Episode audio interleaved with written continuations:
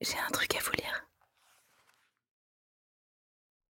Extrait de L'homme qui plantait des arbres de Jean Giono.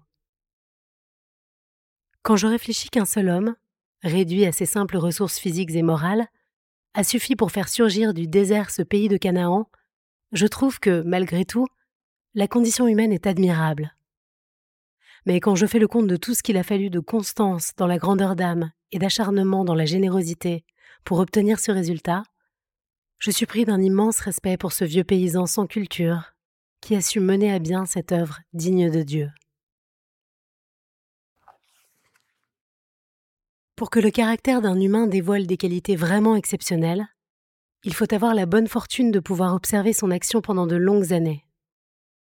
Si cette action est dépouillée de tout égoïsme, si l'idée qui la dirige est d'une générosité sans exemple, s'il est absolument certain qu'elle n'a cherché de récompense nulle part et qu'au surplus elle est laissée sur le monde des marques visibles, on est alors, sans risque d'erreur, devant un caractère inoubliable.